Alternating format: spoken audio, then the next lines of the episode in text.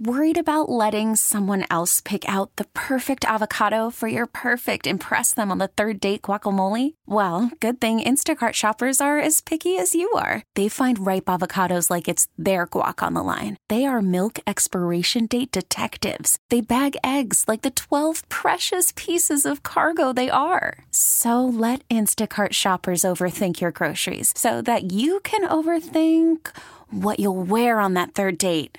Download the Instacart app to get free delivery on your first three orders while supplies last. Minimum $10 per order. Additional terms apply. Okay, picture this. It's Friday afternoon when a thought hits you. I can spend another weekend doing the same old whatever, or I can hop into my all-new Hyundai Santa Fe and hit the road.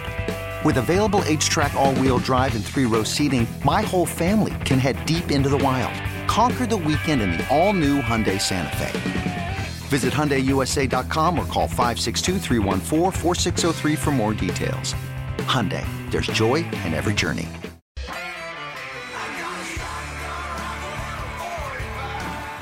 It's time for Come and Talk It with your host, Michael Cargill, brought to you by Texas Law Shield. Over the last decade, Michael has championed and supported the rights of law-abiding Texans to own and use firearms. He is the owner of Central Texas Gunworks, a veteran of the United States Army, and has achieved national exposure in such prestigious media outlets such as Forbes Magazine, Fox Business News, CNN Money, AOL, BBC World News, Huffington Post, and The New York Times. Cargill vigorously defends lawful gun ownership in this country without regard to party politics. And now, here's Michael Cargill. Good day, Austin, Texas, the live music capital of the world. Let's praise the Lord and pass the ammunition. All right, so a plot has been uncovered this week to kidnap the governor of Michigan. Also, the ATF, the Bureau of Alcohol, Tobacco, and Firearms, determined that the Honey Badger pistol is in violation of the National Firearms Act. So that was enacted. So we're going to find out about that. Going to talk with Edwin Walker with the Texas and U.S. Law Shield. Also, and a TV crew security detail shot and killed a member of a Patriot militia during a rally in Denver, Colorado. Man, a lot going on down there in Denver.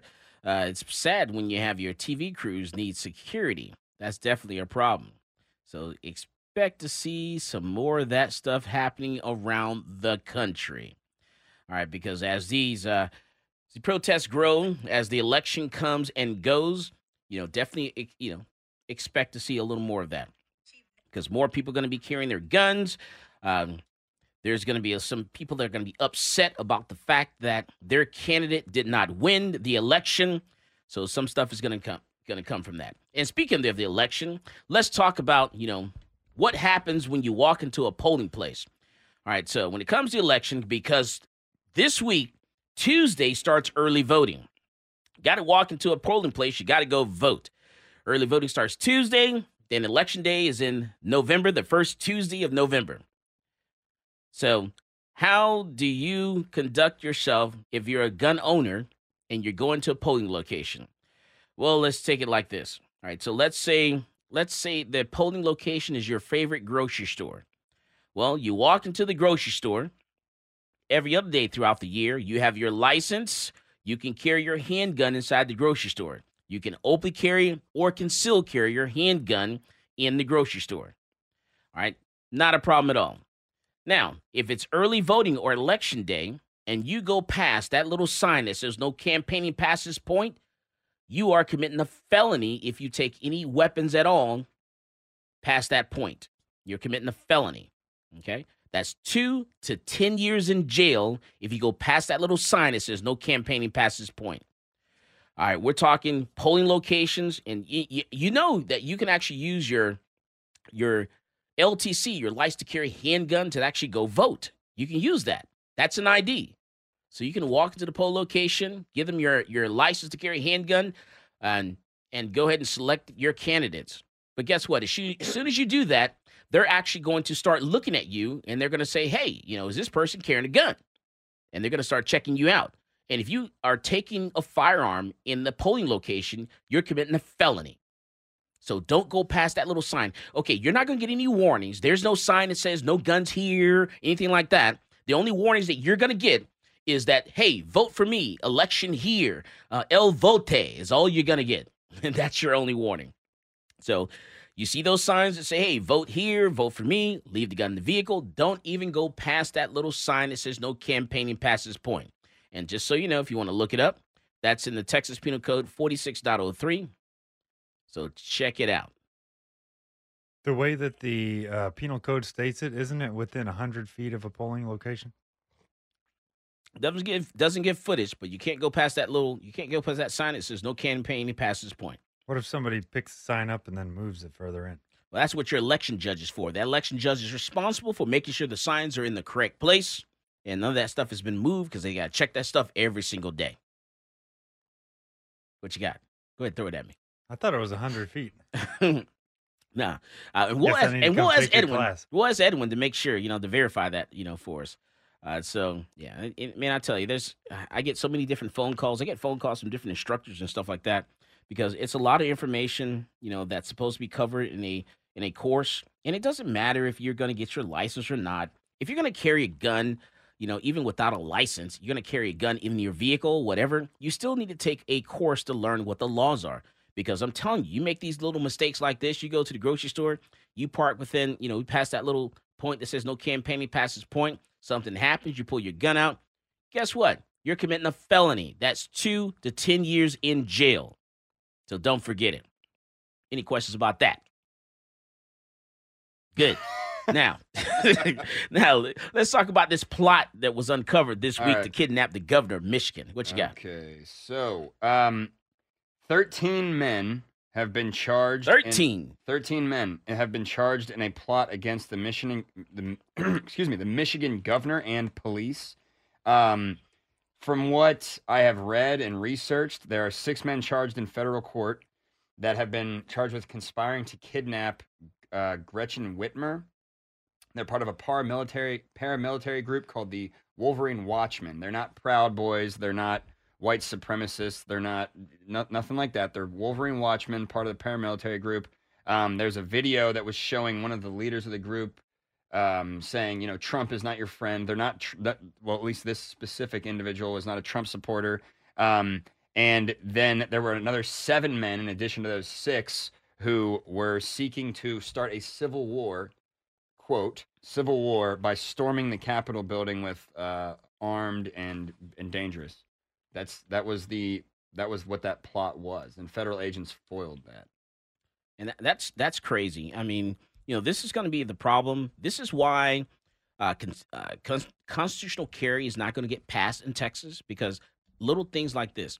This is stuff that will come up when they're in session to say, hey, this is why you cannot pass this. This is why you're not going to be able to pass that. These are going to be the reasons they're going to bring this stuff up. And that's going to kill it right there. I'm telling you right now. Don't take my word for it. Just wait. When the hearings start, I guarantee you the first anti-gun person that gets up is going to mention this incident right here. I want to mention 2 more things. So these 2 different sects of people here, the 6 men that were charged for kidnapping and the 7 that were charged with... They say they don't even get along with each other. Well, it's 2 different groups. I don't know what the second group is, but they say that this was going on for months. There was months of planning going into this, and they actually rehearsed her kidnapping. Wow. They really put a lot of effort into this. And one of the men from one of the groups was actually pardoned in Delaware the last year. For so what? Give me a second. Okay. I'll get back to you. But yeah, it's regardless. It's the reason they did it was because they were saying that she was acting tyrannical, using her powers to shut things down, and that the shutdown orders regarding coronavirus were unconstitutional. See, this is the problems when you have little rich kids that get involved in politics and you don't get things your way. Things are not going to happen your way. Things are not going to always go your way. But what's going to happen is, you know, you're privileged. Yeah, get rid of that privilege. It's not going to happen your way. What you do is you wait. 2 years, 3 years, 4 years, you go vote. That's what you do. And that's how you get rid of people that you don't like. You don't like what they're doing. You don't like their politics. Then you vote them out of office. You come up with arguments. You debate the issue, and you get them removed from office. That's how you do it. You don't execute a plot that kills someone. Are you people crazy? You're losing your mind. This is Michael Cargill, and you are listening to Come and Talk It. Hello, this is Gerald Daugherty, and I'm the Precinct 3 County Commissioner here in Travis County, and you're listening to Come and Talk It.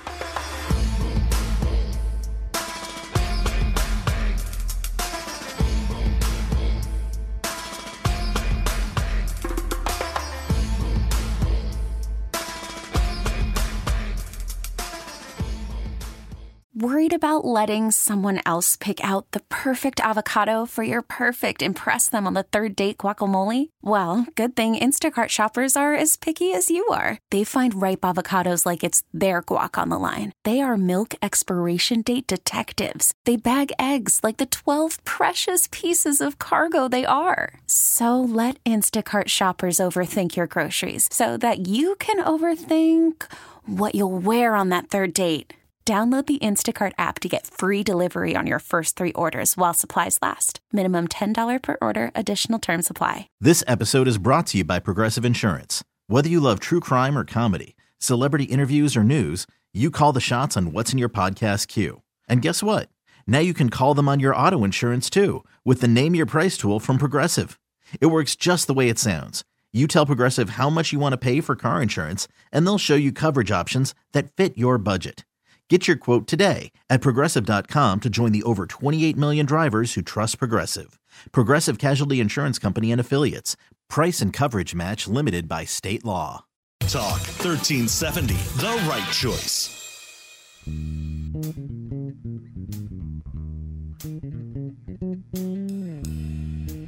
Welcome back to Come and Talk It. And now, here's Michael Cargill. All right, so we're back, and we're talking about this plot to kidnap the governor of Michigan. You mean to tell me you old heads, old hags there, plotted a plan to kidnap the governor? You do know they're going to put you under the jail, and that's exactly what you deserve. You don't like what your governor is doing. You get a candidate to run against this person, and you remove them from office. That's what you do. There's no, my goodness, I don't know what this atmosphere is. I don't know what's going on around the country where the president that's in office, you don't like their politics, and people just lose their minds. Whether you're on the left, whether you're on the right, doesn't matter what it is, what side you're on. What you do is you vote them out of office. You can't plot to kill someone. Unless they steal your guns. It was a kidnapping. It was a kidnapping plot. Just joking. It was a kidnapping plot. I don't think they were plotting on killing them. That's an inside joke. But regardless, so we talked earlier about how one of the gentlemen was pardoned, and you asked me what the crimes were. Right. His name was Barry Croft, 44 years old from Delaware. And Democratic governor in April 2019, Democratic governor, which is ironic because he's plotting to kidnap a Democratic governor. Wow. Democratic governor John Carney granted him a pardon for the 1997 gun charge. So these are a bunch of Democrats that actually plotted this. For sure. Well, okay, I don't want to say for sure, but they are not Trump, pro-Trump, from what I have seen. Oh, so this is not going to get no traction. Come on, man. No traction. Nothing's going to come from the media about this one, I'm sure. Well... Or they'll spin it and make it look like they're Trump supporters, right, which is, I think, what's happening. Or at least that they're right wing, which they could be. I really don't know what their political affiliation is. But we're going to blame Trump anyway, because it's regardless, his fault, right? the crimes that he was pardoned for were from a series of crimes between 1994 and 1996, including assault, burglary, theft, and receiving stolen property. Bunch of criminals, bunch of thugs. Yeah, I guess so. Wow, you're going to kill the Michigan governor, really? I just don't get this. You're going to kidnap her. Kidnap, kill, whatever. This is just ridiculous. This is getting out of control. It's getting out of hand. And you're going to, whatever you're trying to get done, it's going to kill it for whatever, for everyone else. Well, it depends how the media spins it, right? That's true, too. So if they say, hey, these are a bunch of Trump supporters trying to kill the governor of Michigan, then it's going to make them look bad. But the fact of the matter is, one of the gentlemen... had recorded a video on his webcam, and he said... They weren't even secretive about this. This was like a Facebook group, right? They're all doing this online. Well, it's a militia. Yeah, they're all talking about it online, though, on social media. Were they? Yeah. Okay. Not even secretive about it. Well, one guy had said he had made a webcam video, and he was saying, Trump is not your friend. We don't like Trump, blah, blah, blah. And he had an anarchy banner on the wall behind him. So these are definitely not, you know, your establishment or mainstream conservative, neocon, neoliberal, anything like that. And it, I would go out of my way to say that they maybe are possibly Boogaloo affiliated, but that's maybe might be on a stretch. I wish we had Derek here today because he would be somebody that could, that would maybe have an inside track on this because he's, you know, he's a Boogaloo.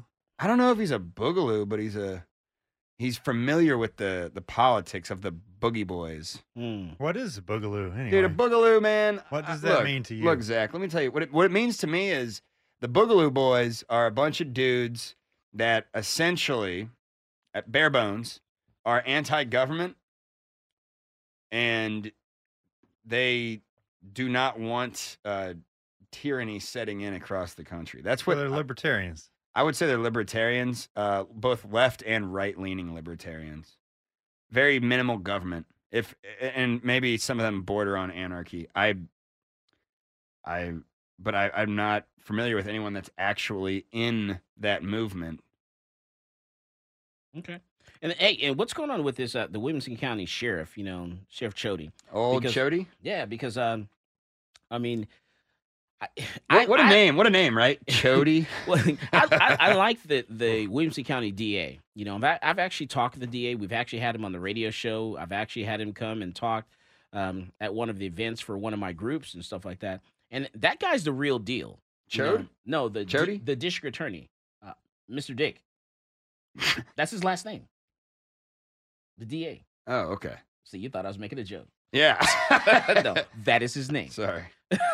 Yeah, so, you know, he's a real deal. He's actually a good guy. Sean Dick. Yeah, Sean Dick. He's a great guy. He believes in, you know, if he brings charges against you, he actually believes that. I mean, he's the real deal. He is genuine. And so if that guy, you know, if he decides to send something to the grand jury, he gets a conviction, his intentions are good. He's not doing it for a political gain. So they're trying to spin this like he's a bad guy. And I don't think this guy is the bad guy. This district attorney in Williamson County, Sean Dick, is not the bad guy. This guy has good intentions. So if he brought this case, you know, if he brings a case against me, I got to look within myself and think, okay, I may have done something wrong here. You know, so they're trying to pin him as the bad guy, and I don't think so.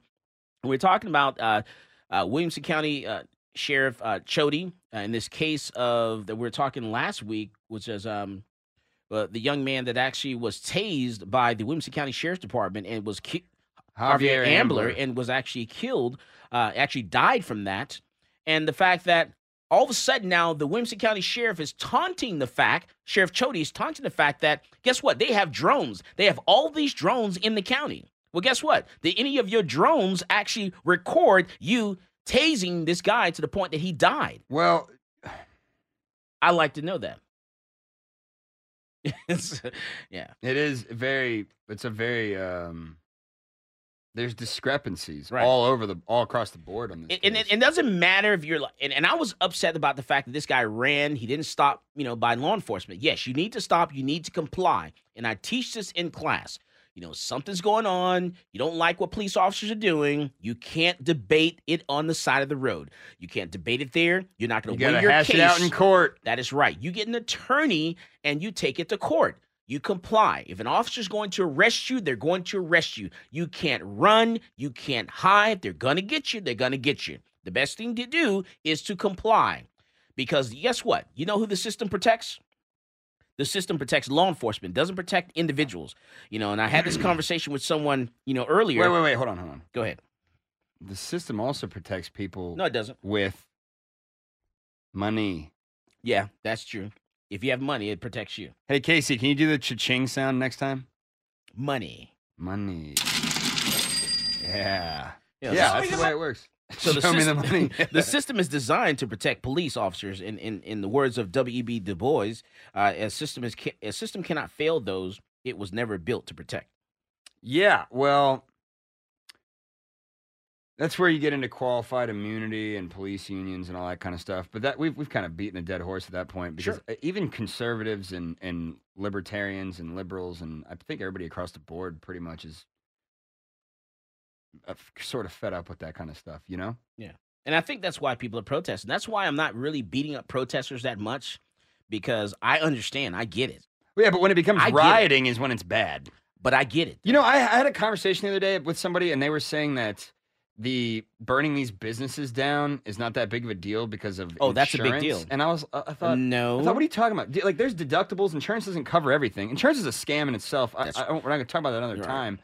But it takes years to build a business. You know that. Mm-hmm. And I also do a bunch of like freelance insurance stuff. Companies do not always want to pay out. They don't care about you. No, they're insurance companies. I have insurance. And someone tried to break into our business. I ended up paying for that cost. The insurance company did not pay for that. And Michael, let me ask you. The insurance company wanted all these documents. They wanted this. They wanted that. They wanted the 911, call, copies of this and copies of the alarm. It takes time out of your day, and time is money. Time is money when you're a business owner. I'm arguing with them right now, still today. That a little break-in from months ago, June, that was on the news. See, I'm arguing with my insurance company right now and trying to cover it. And people have the tenacity, Zach, to say that. It's not that big of a deal to burn down somebody's business. I mean, some of these people are barely living paycheck to paycheck off their business anyway. That's why the Texas law says if you're committing arson, doesn't matter if it's daytime or nighttime, you can use force deadly force to stop someone. Yeah. So I advocate, go for it. Yeah. Burn it down. Do what you got to do. That's called arson in Texas, and we can use force deadly force to stop you. Hey, I have a clarifying question for you. I was talking to a friend of mine the other day, and they were curious if somebody is in your yard trespassing. You cannot use daily force. No, I'm sorry. In your yard trespassing with a gun. They're trespassing, okay? So they're trespassing. Now, is it criminal trespass? Now, if they're open carrying a long arm. What's criminal trespass? Doesn't matter if they're open carrying a long arm. They can carry a long arm. So criminal trespass, you've asked them to leave. They refuse to leave. That's criminal trespass. You kind of have to call a police officer. Police officer shows up. You tell this person from the police officer to leave. They refuse to leave. That's criminal trespass. They leave and come back. That's criminal trespass. You can only use force. You cannot use deadly force. Okay, so I was right. I was right about that. That's what I told him. Now, if it's criminal mischief during the nighttime, then you can use deadly force for criminal mischief at night. So that's when you can start taking pot shots with the 12 gauge. Or theft at night. But what is nighttime? 30 minutes after sundown. 30 minutes before and 30 minutes after. You got it. That's right. Passed the test. You passed the test. I just wanted to clarify that because I have had those people ask me those questions. We come back from the break. We're going to have Edwin Walker on Texas U.S. Law Shield. We're going to talk about the NFA, the Honey Badger. This is Michael Cargill, and you are listening to Come and Talk It.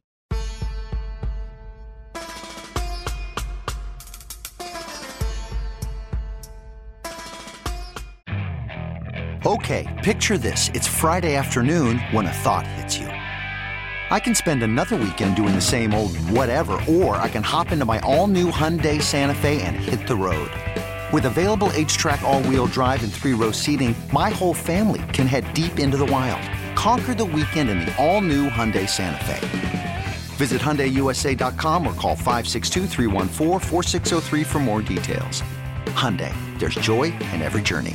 Hiring for your small business? If you're not looking for professionals on LinkedIn, you're looking in the wrong place. That's like looking for your car keys in a fish tank.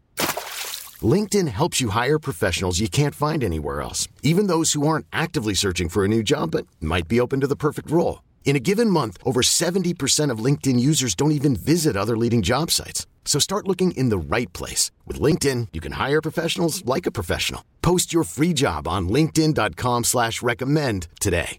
Talk 1370.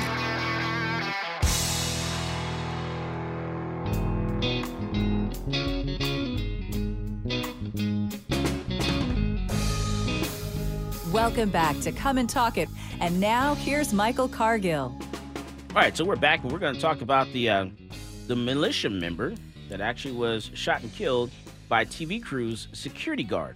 What's going on with that crap? Okay, so this guy John Teagan set up a Patriot Muster, as it was called, and it was a bunch of right-wing militia groups in Denver, Colorado, having a rally.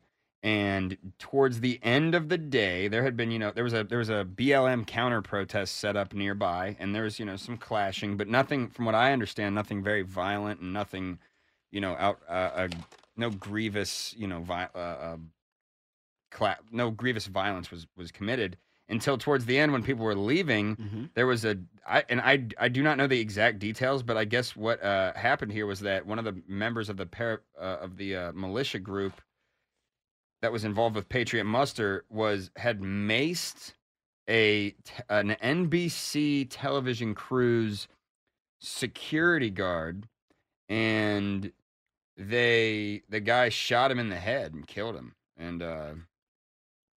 And this was in, broad daylight. And anyways, I want to clarify something that on the Facebook page, we made a post, posting a story, and originally it was reported, and this is, aggregate news, so we're reporting what we hear, and originally it was reported that it was a BLM counter-protester that shot this guy, which was inaccurate. This was a television crew. So the initial reports came out that it was BLM. The initial reports were false. It was inaccurate. It was bad reporting. Yeah, and so there's this is yet another rally, though. Regardless of who's committing the shooting, this is yet another rally where someone like a militia member is killed, or Garrett Foster was killed here in Austin, or what have you. It's happening over and over and over, whether it's left, right, or center, or whatever the political. That's because you get people that are carrying guns and they're not, they don't know what the laws are. They're not, up to date on their use of force and deadly force. So you think that you can actually, you're driving on the interstate. Someone's driving on the interstate.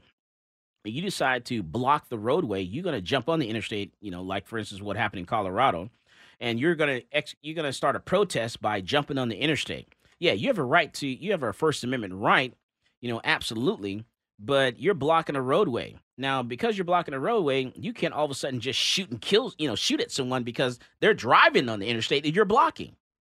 Well, here's my question. In this scenario, and I know I don't have all of the facts because I found out about this yesterday. Okay. The guy, the militia member who maced this guy, was he committing some sort of an assault there where it is reasonable for the security crew to shoot him dead? So it's going to depend on the state. So like in Texas, this is Colorado. Okay. Yeah. In Texas, if you perceive someone to, they're trying to kill you, if they're using aggravated kidnapping, murder, they're trying to kill you. So aggravated kidnapping, murder, sexual assault, aggravated sexual assault, robbery, aggravated robbery, you can use force, deadly force to stop them. So the question is, was this person trying to kill them? Did he reasonably believe they're trying to kill him? So that's in Texas. So I can't speak for Colorado. So how do you determine if somebody's reasonably trying to kill you? I mean, if somebody comes at you with their arms, or their hands or whatever, puts you in a headlock and tries to strangle you to death, you can kill that person? Absolutely. Yeah, they can choke you out and kill you. Absolutely. So okay. All right, yeah, they absolutely. Absolutely. All right, not call-in number, not yet, is 512-643-5483. That's 512-643-5483. But I think we got Edwin Walker. Okay, so we're going to have Edwin Walker on here shortly. We're going to talk to him about this case that's going on with the Honey Badger. Definitely want to talk to him about that. Before we get to Edwin, before we get to our caller, I want to talk about, Derek Chauvin was released on a $1 million bail. Chauvin. That's the police officer who kneeled on George Floyd's back. He was just released from jail on a $1 million bail. Okay. What's up with the police officer in North Texas who shot that guy who was breaking up a domestic dispute? Yeah, and then they put him in a different jail, a different county. What's up with that? Yeah. So they arrested him. They put him in jail, but he's not in the jail of where it happened. He's actually in jail in a different county. Well, it might have something to do with protective custody, maybe, because they think that he might get killed in that jail. Oh, well, okay. Why do you need to be treated special? Well, they do that with pedophiles and child molesters and rapists. Do they? Also, I've never heard that before. Well, have you ever been to jail? No, I haven't. I have. Oh, okay. I didn't know that. I'm just saying, like, people can ask to be put in PC, and if they do, they get different treatment. So you put him in solitary confinement or something like that. It differs jail to jail, but yeah. Okay. All right. So let's talk about this Honey Badger, because the ATF, they actually sent a cease and desist letter to the people that make the Honey Badger and said, hey, you need to stop what you're doing. Let's find out what's going on with that. Let's go to Edwin Walker with Texas and U.S. Law Shield. Edwin, you're on with Come and Talk It, sir. How you doing, Mike? Thanks for having me. Hey, Edwin, what's going on with this? You know, I have people calling me. People are in the shop today on a Sunday, bringing me their guns, say, hey, look at this. Do I have to turn this gun in too? It's similar to the Honey Badger. I have this Mossberg Shockwave, you know, do I have to turn that in? You know, I have this AR pistol, you know, do I need to get rid of it because it's similar to the Honey Badger? So what's going on? What do we need to do here? Well, you know, I don't want to say anything that's going to send off a wave of panic. The sky is falling. World. Sky is falling, yes. But, you know, this is exactly, you know, you and I both know how long we've been talking about the stabilizing brace. And this looks like it goes, you know, it's going to come down to the stabilizing brace, which the ATF has been, you know, they were unclear, but then they were really clear. And they said, hey, if you use it as designed, you're A-OK. And then they said, even if you shoulder it, but you don't alter it, you're A-OK. And so now they have targeted a pistol, a specific pistol. You know, this doesn't apply. They didn't make some sort of uniform ruling. They didn't go ahead and make a determination about all pistols that have stabilizing arm braces. The Honey Badger is specifically made with a stabilizing arm brace. Okay. So if you go and you buy one, it comes from the factory. You don't have to put one on it. It already comes that way. And so basically, the ATF released they sent a very confusing letter to the manufacturer, which is a company called Q. And just kind of an interesting side note, Q is based in New Hampshire. They're a manufacturer based in New Hampshire. So while they are technically in the live free or die state, you have to you may be interested to know that the ATF field office that oversees Q is based out of, guess what, Boston. So you can imagine that there are probably not many pro-Second Amendment people who embrace development of firearms in the Boston field office. Mm. So they're the ones that they're the ones that sent the letter. They're the ones that kind of instigated this. Now, what is disturbing is that, and I've listened to a couple interviews with the guy who owns Q. And if people are looking up the letter, they'll see that it's addressed at the beginning of August. And so they may think to themselves, wow, it's been 60 days since they were told to do this, and now we're just now hearing about it. Right. Well, apparently the manufacturer, Q Manufacturer, has been attempting since August to work with the ATF to figure out what specifically is wrong with the Honey Badger. What specifically are they talking about? Because they make mention of a couple different things. They mention the arm brace. They mention the length of the barrel. They mention the fact that the barrel is rifled. So they apparently have taken what they are terming and I'm using my air quotes, a holistic approach to looking at the weapon itself. And for some reason, out of all the pistols that look like or function like or are the same size as the Honey Badger, they have chosen to focus in on three weapons made by Q. So far, it's been the Honey Badger, but they also are looking at one manufactured by Q called the Minifix, and they're also looking at one manufactured by Q called the Sugar Weasel. I guess that's sort of a obviously a play on the word Honey Badger. But that's what's going on now. And it is very concerning that they are taking this holistic look. But it is kind of reminiscent of the way that they looked at the Mossberg Shockwave. And, fortunately, the ATF came down on the side of right, truth, and justice on the Mossberg Shockwave, but apparently have not taken that same position with regard to this Honey Badger. And so basically, what I would advise people is if somebody is in possession of the Honey Badger specifically, not a Honey Badger copy, not another firearm manufactured by a different maker, manufactured by SIG or, Daniel Defense or, Rock River of Springfield, anybody else who's making a similar firearm, that if they are in the position of the Honey Badger, that it probably, just to be on the safe side, go ahead, disassemble it, because it is not against the law to be in possession of the parts that make up a short barrel rifle. It is only illegal to be in possession of the short barrel rifle itself. And also keep in mind that they did not specifically pass judgment on the stabilizing brace. They're only looking at the stabilizing brace in terms of it being manufactured as part of the Honey Badger. And so I would say people who own stabilizing braces, don't freak out. If you own other firearms, don't freak out yet. And I say yet because this could very well be a camel's nose sort of thing. You know, this is the camel's nose under the tent. So I guess the ATF is going to see how far they can get away with pushing Q around, which is a relatively small company, and that's probably why another reason they went after them, thinking that they would not have the will or the gumption or the resources to fight back that hard. Also, keep in mind, you know, I know there will be quite a few people out there that will say, you know, this is Trump's ATF and they're going after guns again, sort of like they did with the, you know, with the bump stock thing. But keep in mind at these ATF field offices and in the middle management, you know, you're dealing with career bureaucrats. So these are people that have been members of the ATF way before Trump became president. But that being said, he certainly has the power to issue an executive order or get the Department of Justice to re-examine this, back off of this.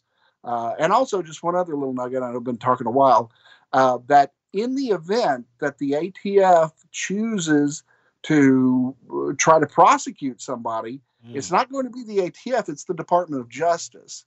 And so the ATF can make, the ATF is merely a police agency. They can make all the accusations they want. They can do all the investigation they want. But if the Department of Justice, if the U.S. attorneys look like they are going to embrace this position by the ATF, then, yeah, we are in real trouble. All right, so we're talking with Edwin Walker. He's a principal attorney with Texas U.S. Law Shield. We're talking about the Honey Badger. Talking about if you have a Honey Badger, you may want to take it apart. There's two little pins. Pop those pins out, take it apart, separate the upper from the lower, and then you're not in possession of an illegal firearm. But if you have other guns, you're not talking about those. They're talking about the Honey Badger. This is Michael Cargill, and you are listening to Come and Talk It. Peace, this is Maj Toure. You're listening to Come and Talk It Radio with Michael Cargill.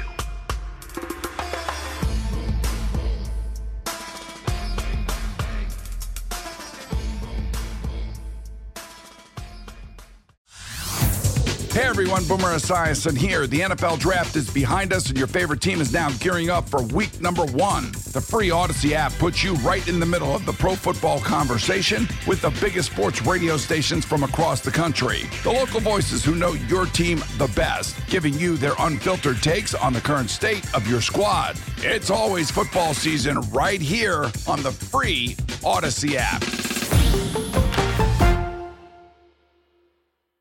Talk 1370, the right choice.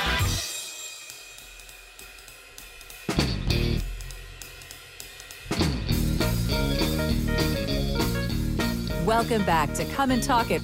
And now here's Michael Cargill. Okay, we're back. We're talking about the Honey Badger with Texas U.S. Law Shield Principal Attorney Edwin Walker, talking about the company Q and how their Honey Badger, they actually receive a cease and desist order from the Alcohol, Tobacco, and Firearms Explosive Division of the Department of Justice there to say, hey, stop making what you're making. So let's go to the phone lines. Our call-in number is 512-643-5483. That's 512-643-5483. Let's go to our caller, Matthew. Matthew, you're on Come and Talk It. Hey, Mike. All right. So, how's it going? All right. What's your question, Matthew? So my question is for our wonderful attorney here. So I know Q is a maker of the Honey Badger, but are they the actual maker of the Honey Badger? Because if I remember correctly, it's Advanced Armament Corporation who is the original designer of said Honey Badger. And my question revolves around what happened with Black Ace Tactical a while back, where they were importing shotguns from Turkey that were 14 inches long, had the shockwave grip on them, and they were converting them and then selling them with a pistol brace. And they were told that by converting them, that was given a that was creating a short barrel shotgun for sales. Hey, Edwin, you got any thoughts on that? Well, that's a lot of very specific knowledge that I am not really. Yep, that's Matt. But this. The letter was sent to Q. It only affects Q. It only affects people who have purchased the Honey Badger. And so currently Q is in negotiations, I guess, with the ATF. And I kind of want to go back to a point that I was attempting to make earlier, that the letter came out in August. Apparently they have been trying to work with the ATF for the last 2 months to figure out what to do about redesigning the Honey Badger, what to do specifically about what information they are required to pass along to their customers who have purchased the Honey Badger. And of course, you know, it's going to be an administrative nightmare if all of these individuals who have purchased the Honey Badger are faced with the choice of either submitting, I guess, retroactively a Form 4. I know that one of the points that I heard that they had discussed was allowing people who currently possess the Honey Badger to have them and basically grandfathered them in. And apparently that was a non-starter with the ATF. They were not going to have any of that. So if you do own a Honey Badger, you're going to have to submit it, you know, submit a Form 4 to try to get the tax stamp. So I'm unaware about this specific shotgun, Turkish shotgun that you're talking about. But yeah, no, because the reason why is because I have a lot of people, and what they want to do is they want to buy the Mossberg Shockwave or the Remington 870 with the bird's head style shockwave grip, and then just go home and slap on a pistol brace, SBA pistol brace onto it. And to me personally, because of the way the law has stated that that is a firearm only in that configuration, by altering it in any way, that would require a Form 1 for short barrel shotgun. You know, I agree with that inclination because of the unique place that the Mossberg Shockwave and its copycats kind of reside in. Because, you know, that's kind of the even though it is designed to be fired with both hands, it's a shotgun specifically because it's not designed to be fired from the shoulder. If the ATF were to say, "Look, you've attached this device, which we have previously said is okay. However, in this particular configuration, you have sufficiently redesigned." The thing about this is that's what happened to And I do apologize for interrupting, but that's exactly what happened to Black Ace Tactical. Is they were taking shotguns that were pre-configured with a bird's head grip, altering them with a pistol brace in their own workshops, and then selling them out. They got hit hard and were required to recall every single one. We had customers coming in with those. Well, that's that may be what happens here, and I think that's one thing that Q was negotiating with the ATF, that they would be able to either provide the ATF with a list, a serial number list of the sort of the pre-ban rifles, similar to whenever the 1994 assault weapons ban went into effect, that if the ATF had a list of Honey Badgers that were already out there on the market, that those would be exempt. Because obviously the last thing that Q wants to do, and it may be the financial burden may be so substantial that it may actually put them out of business, is having to recall and refund everybody who currently owns a Honey Badger. And so that's, you know, that would be a very devastating blow to them. And the thing about it is this is the sort of thing that the ATF would use as precedents. It would embolden them to go after bigger fish next time. And the thing about it is that, you know, I don't want to turn this into the political, but we are a month away from the election. And this is exactly the type of stuff that not just the ATF would be capable of doing, but that certain politicians who are running on certain platforms that would say that certain rifles have to now retroactively have a $200 tax stamp in order to be legally possessed, that is expressly stated on certain politicians' websites, that if those people get into office, it will be extremely troubling, is a mild way to put it. Oh, yeah, absolutely, because right now, as of the other thing that the ATF has always said is that a pinwheel job on a 14.5-inch barrel with a 2 3/4-inch muzzle device will make a 16-inch overall length rifle. So will that be the next thing they go after, is my concern, because I have a couple of those, or I used to have a couple of those. Yeah, and, you know, that the thing about it is that that's what the anti-gun folks and the anti-gun members of, you know, the deep state, if I can go ahead and use a conspiracy term, what they have done is that instead of attacking the firearms directly, because they do realize that only Congress has the ability to, you know, flat out prohibit or regulate the firearms themselves, is that they have turned their attention to firearms accessories, which clearly is aimed at the AR platform, because that's what the AR platform, that's one of its greatest features, is that it can be accessorized so extensively. And so these anti-gun folks say, well, if we can't go after the gun, we're going to go after the accessories. And so, we were able to do it pretty good with the bump stock. Now we're going to go after the stabilizing brace, and we're going to go after the binary trigger. We're going to go after the threaded barrel, and we're going to go after the large capacity magazines. And, so basically it's sort of death by 1,000 cuts, if you will. Mm-hmm. Oh, yeah. All right, awesome. All right. Any other questions you got for Edwin and Matt? Let's see. Anything else I can think of? I think mostly it was just the pistol braces, the Honey Badger issue, and mostly, all that stuff. All right, awesome. But I wanted to do one thing, if you're okay with it, Mike, and go back to what you were talking about with the governor and the Boogaloo Boys. Okay. Most of them are very much in the idea of just leave us alone, let us do what we want. We don't really like the gov, but we won't complain as long as you don't get into our business. What the people who I guess wanted to get the governor out are not the same group of people. Mm-hmm. Okay. In my mind. So there's different. That's a nasty little group there. Yeah. That's just a nasty little group who's just decided, you know what, we hate these guys, and we're going to try to give them a bad look by trying to imitate them. Okay. Yeah, because they're taking a step a little further there. Mm-hmm. No, the only thing that the Boogaloo Boys will ever do is probably protest and say, you know what, if you come after us anyway, we're going to do something. They are not the progressive, we're going to do something first to cause all kinds of major havoc. Okay. All right, awesome. All right, thank you, Matt. No problem. Catch you later. All righty. All right, so Edwin, not Edwin, but I want to ask you, Zach, Governor Abbott is leaving it up for the county judges to decide if bars can open. So I think this is a slick way that the governor is actually putting the county judges on the hook here, you know, because if he says, hey, let's leave it up to the county judge to decide whether or not a bar can open. If you do that and you're a bar, you're closed, and your county judge won't allow you to open, that rallies people to go vote to get this person put out of office. What do you think about that? So I think he's actually being pretty smart.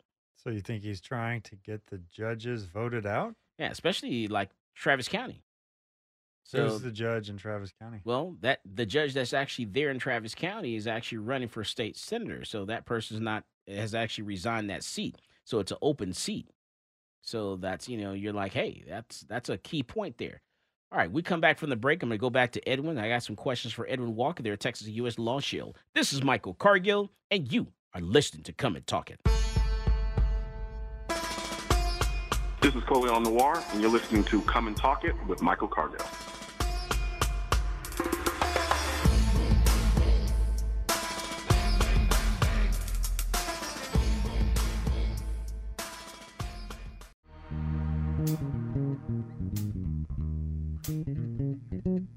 Welcome back to Come and Talk It. And now, here's Michael Cargill. All right, so we're back, and we're talking about, what I want to talk about now is that the white settlement shooting. Because, Edwin, I heard that Texas and U.S. Law Shield defended the firearm instructor that actually protected the church and stopped that shooter at the white settlement church. Is that correct? Yes, that is correct. Yes, I didn't even tell you we were going to talk about this, but I heard that yesterday. I was in the LTC course, and the guys from Texas and U.S. Law Shield, they were doing their presentation in the class, said, hey, and I was talking about that shooting, and they said, hey, who defended that person? I said, no. They're like, we did. I was like, really? So, well, I'm going to ask Edwin that tomorrow. I'm not going to tell him. I'm just going to ask him on air. Yes. We're very proud of the actions of Jack Wilson for protecting himself, his the congregation there at the White Settlement Church of Christ. He is a Law Shield member. The afternoon that happened, I remember it very well. I was not working the hotline, but one of our great lawyers was working the hotline. He took the call, and one of the Dallas area lawyers was able to immediately respond, has been there side by side with him the entire time. And, while many believe that it was probably a foregone conclusion that he would be no-billed, it was a formally, officially no-billed this either past week or the week before. And see, that's important because a lot of people think, look at that case there, that situation, that still had to go to a grand jury. He still had to have an attorney, with him through that grand jury phase. And if he did not have an attorney, you're even if you're justified in your shooting, it's clearly justified. It still has to go to a grand jury, and you have to get it, no billed, because that's, one that helps you. Well, that takes care of the criminal case, and it also helps you with the civil case. And it's going to cost you money if you don't have an attorney. And a lot of people don't understand that. That they think bullets are expensive right now. They think they're $1. Let me tell you. Wait till you go to court. If you can find it. But if you go to court, you know what? When you fire that gun, that's a $10,000 bullet. $10,000 is what it's going to cost you. Yeah, and the thing about it is that, of course, remember, the police respond to any type of shooting, even a shooting that does not wind up with an injured party or a deceased party. The police are still going to be there asking a bunch of questions, and so you have to know what to say, what not to say. You have to know, when to tell the police that you were defending yourself, defending someone else. Know exactly, what type of words the police are looking for, in which, a lot of people think that all they got to say is, I was defending my life, in which that's not it. There's a lot of, technical nuance that goes into that, especially with regard to the establishment of the legal presumptions that, of course, everybody wants, or everybody should want, anytime they use either force or deadly force. So it does not even have to be a shooting. It can be just simply a situation where you had to show your gun, or a situation where you had to use your fist or another type of weapon.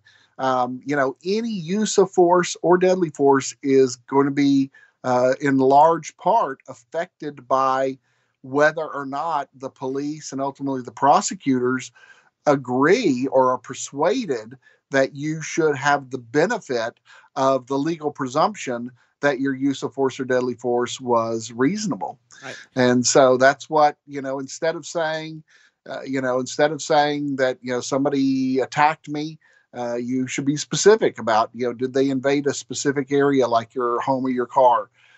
What did they do to make you think not just that they were going to injure you, but that they were going to give you serious bodily injury or perhaps death? Now you have to know to couch it in those terms. Just to clarify and give perspective to people in case they forgot what case we're talking about, the White Settlement shooting was at a church, and a gunman entered the church through a back door. And this guy, Jack Wilson, shot him as he was about to kill somebody, right? No, he had already shot and killed. He shot two individuals. Okay. Both of them ultimately died. Okay, so he had already shot and killed two people, but essentially what I was trying to get at is that he prevented a mass shooting. Yes, it was, and Jack Wilson is quite the marksman. Yeah, that was 20 yards? Yeah, he was able to shoot all the way across, a large portion of the church, right? Not hit anybody else, not put anybody in danger. I believe he shot one time. Yes, it was one shot. And it was a headshot. A headshot, yes. So Jack Wilson, obviously a fine individual. He's been honored and awarded by the governor He, stopped a mass shooting because clearly, in fact, the two individuals that sadly lost their lives that day were large men. He obviously targeted the individuals who he thought would be the greatest resistors and put them out of commission first. Right. So that he would just have a church full of weak targets. Well, and that's why Jack Wilson had that concealed carry, right? He was an instructor. Oh, really? Yeah. Mm-hmm. Yeah. He's a firearms instructor. I mean, he's obviously an ace marksman and yes, he's an instructor. And I believe that one of the individuals who was killed was also part of the security team and was carrying a gun. Wow. Okay. Unfortunately, he was not able to get to his gun before. And the other man was I believe, a deacon in the church, and so a very well-liked, well-honored man. And yeah, so, it's very, very unfortunate that those two men lost their lives. We have found some. Hold on, before you go there, I want to ask you, Edwin, criminal trespass. A lot of people are asking us, and we're getting a lot of phone calls about, criminal trespass. I have these homeless people in my neighborhood that are, my house backs up to the green belt. Can I shoot and kill someone who's on my property? Because they're committing criminal trespass on my property. Yeah, we get a lot of questions about criminal trespass as well, because in large part, and it's very, very unfortunate, but we have seen just anecdotally that a lot of times the police do not like to enforce criminal trespass laws. And generally the people that are criminal trespassers are more of your vagrant type of individuals who just, even if they do get cited or taken to jail, they'll be right back. And criminal trespass is one of the very, very few crimes that the Texas Penal Code specifically says that you cannot use deadly force against a criminal trespasser. Now, every time we tell people this, who of course believe that the signs that say trespassers will be shot is good legal advice, they always respond with, "You're telling me that I gotta let a criminal trespasser I gotta let him break into my house and shoot my dog and rob my safe?" I'm like, no, that's not. They always take it to another level. Yes. Yeah. Criminal trespass is a very specific crime. Okay, it means that somebody is on your property when they have been given notice that they are not allowed to be on your property, okay? They haven't entered a building. They haven't stolen anything. They haven't tried to destroy your property or key your car or anything else. They're simply on a piece of property where they have been given notice through many different types of ways. They're not supposed to be there. So okay, what about this, Edwin? What if there is a, Antifa, BLM protest marching through your neighborhood and they are open carrying long rifles and they climb over your fence onto your yard? Well, that is a Class A misdemeanor. Trespassing with a firearm is a Class A misdemeanor. Still criminal trespassing, though. And so you can use force. The penal code is very clear. Like you could beat them with a pipe? You probably could not beat them with a pipe. You probably could beat them with your fist, but not with a pipe. But the thing gotta settle things is, like men around here, Michael. but keep in mind that circumstances can change instantaneously. Right. And so the penal code is very specific that you are allowed to use force, even if they have a gun. A trespasser, even if they have a gun.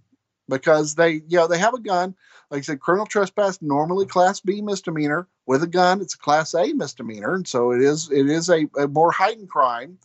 But keep in mind that if they have a gun, it is not difficult to imagine a circumstance whereby their act, after they are told, "Hey, you're a trespasser, get off my property," that it is not difficult to imagine that the circumstances would not evolve so that somebody could truthfully and legally describe the fact that that gun was about to be used against them, thus constituting an attempted murder. Understood. All right. So, yeah, definitely come to class and we can tell you when you can. Like the lady said that who was from England this week, she said, you know, I just need to know when I can pop a cop. So this is Michael Cargill, and you are listening to Come and Talk It.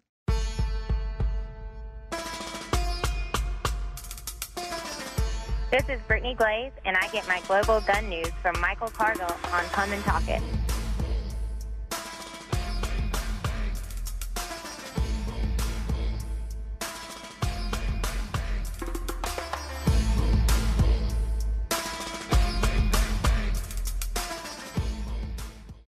Austin's Talk 1370.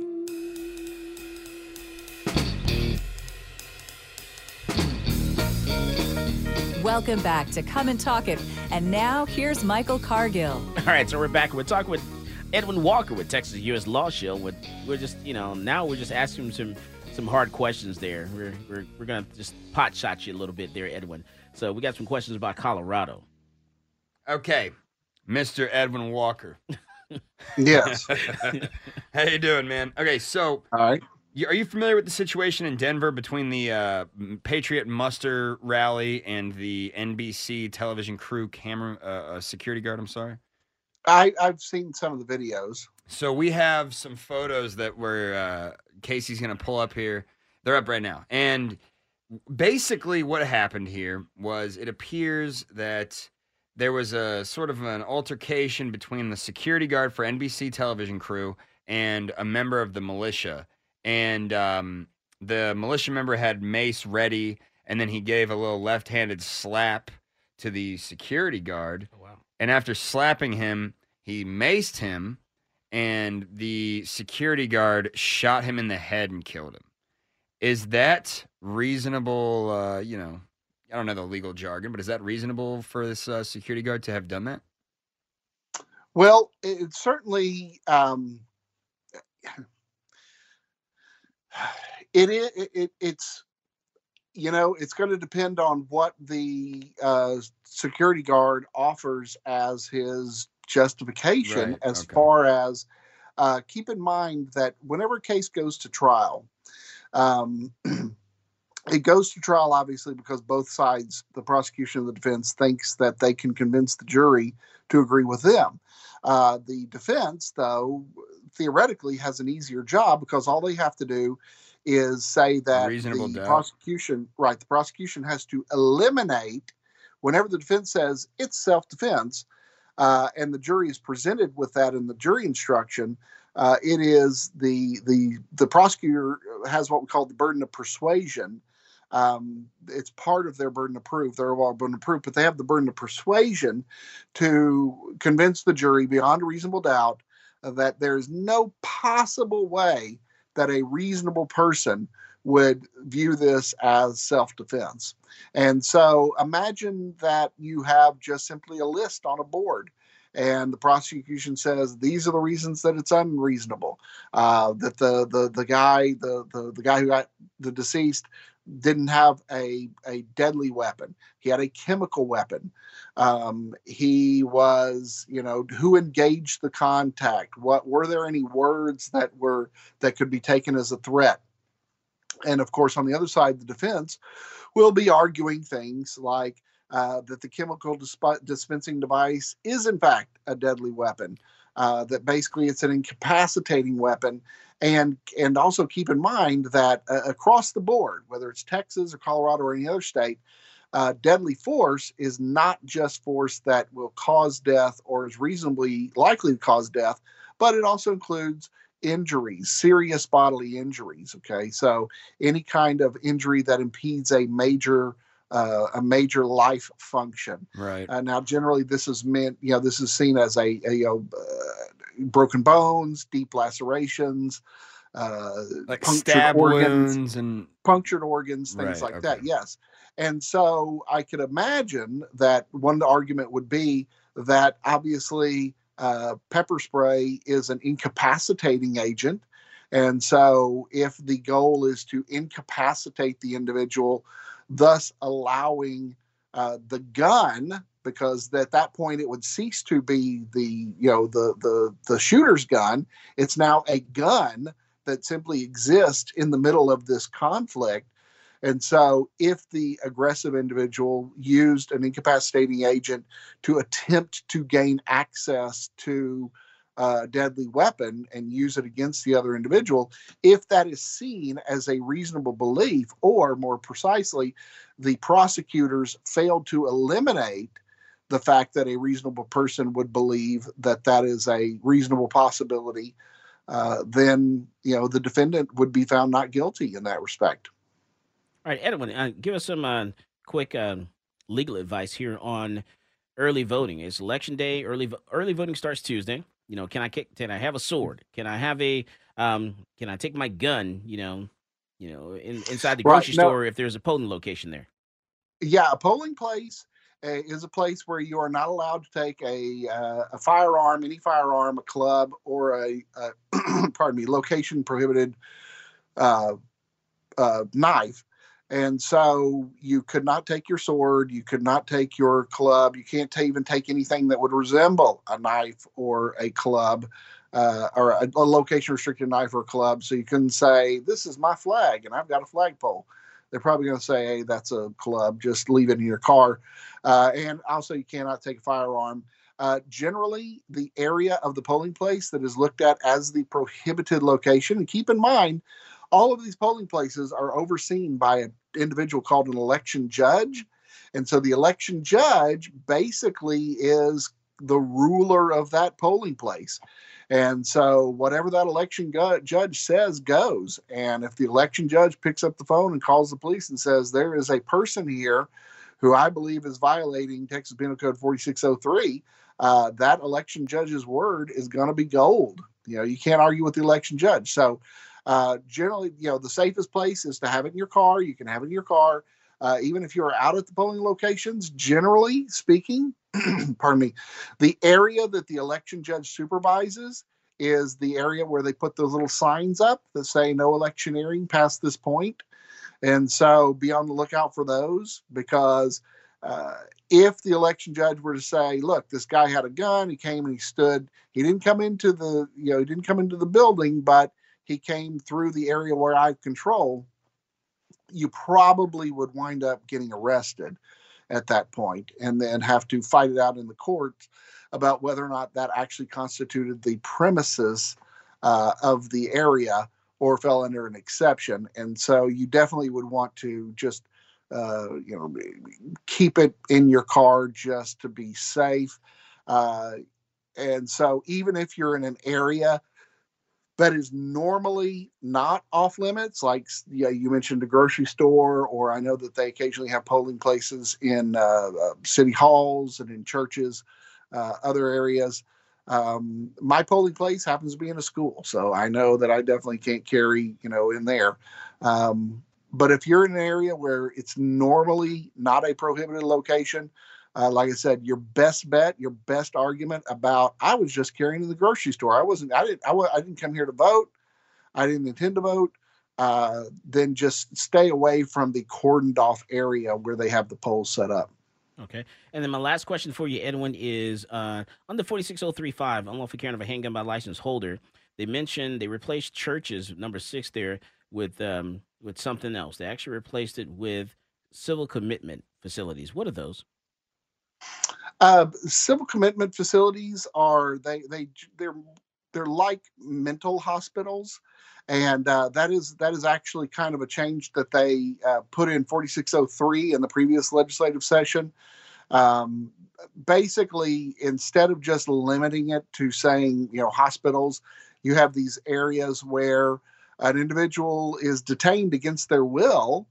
And they have these, facilities, and it's not like a prison in that they're not technically being punished, but yet they are. Civil commitment facilities are also used for sex offenders, where you can there is it may surprise a lot of people, But there is a law in the state of Texas that says that even after a sex offender finishes their punishment, let's say they get sentenced to 25 years in prison, they serve all 25 years, they don't get paroled early, they are done with their sentence. The state of Texas still has the ability to go in and say and prove to a judge that this person is still a threat to the community. And so the judge can actually have them recommitted to a facility, and it's considered to be a civil commitment. Therefore, they're not subject to the same due process protections as a criminal sentence. Okay. All right. Awesome, man. Thank you, Edwin. I appreciate that. All right. So as always, you definitely give us insight into what's going on. You update us on what the laws are. And Jackie says, that's why I'm a member of Texas Law Shield. I'm going to remain silent until they show up. That's right. You have a right to remain silent. Anything you say can and will be used against you in a court of law. Dial 911 first, then call your attorney. You might even get Edwin Walker. Thank you, Edwin. Thank you, Jackie. All right. Awesome. All right, Edwin, you have a wonderful rest of your day. Yes, Michael, it's always a pleasure speaking with you. It's always great to share these Sunday afternoons with you. And you and your whole crew have a great day as well. Awesome. Thank you, Edwin. All right. So, man, I'd say it's crazy what's going on. Edwin's a great guy. Yeah. Great guy, great lawyer. He knows around. Too much. Oh, man. Why do you say that? He just knows everything. He just knows too much. He knows the penal code by heart. Yeah, he really does. I mean, he's an impressive person. I didn't want to take it there, but you guys did. All right, so I tell you what, next week I'm not sure what we're going to do, but I do want you to remember this. People ask me about what are my thoughts about Breonna Taylor case and what's going with that. My thoughts on Breonna Taylor case is the system is designed to protect police officers so it's not designed to protect you. In the words of W.E.B. Du Bois, a system cannot fail those it was never built to protect. As always, more guns equals less crime. You go out there and you buy yourself a gun. You've been listening to Come and Talk It with Michael Cargill. Take my life, my liberty, my pursuit of happiness. Just let me be. I'll take my guns, my home on the range. I'll take my Bible. You can keep your change.